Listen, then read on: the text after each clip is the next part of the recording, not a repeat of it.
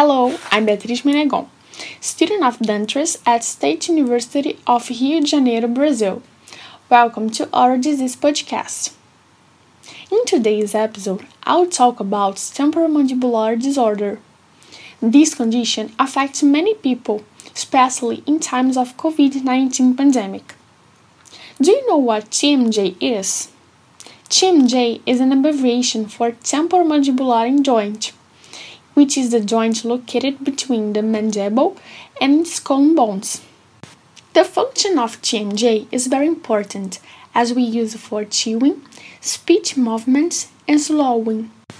The changes that occur in this joint are called temporomandibular disorders, but this term is genetic as it refers to several abnormalities that affect the temporomandibular joint and the face muscles that we use for chewing movements.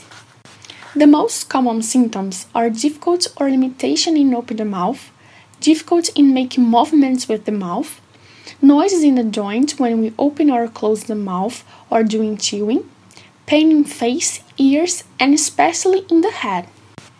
The specific cause for this change isn't known yet, but several facts can contribute and trigger this problem. For a long time, the wrong position of the tooth was considered the main cause of temporomandibular disorder. But today, it's known that contribution of this factor is too small to result in this problem. Each of these conditions has its particularities, and therefore, it's recommended to you look for specialists in this area to properly assess and thus insist the best treatment for each case.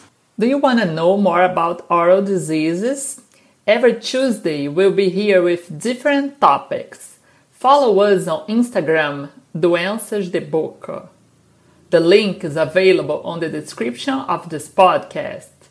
Thanks for your attention and see you all next week.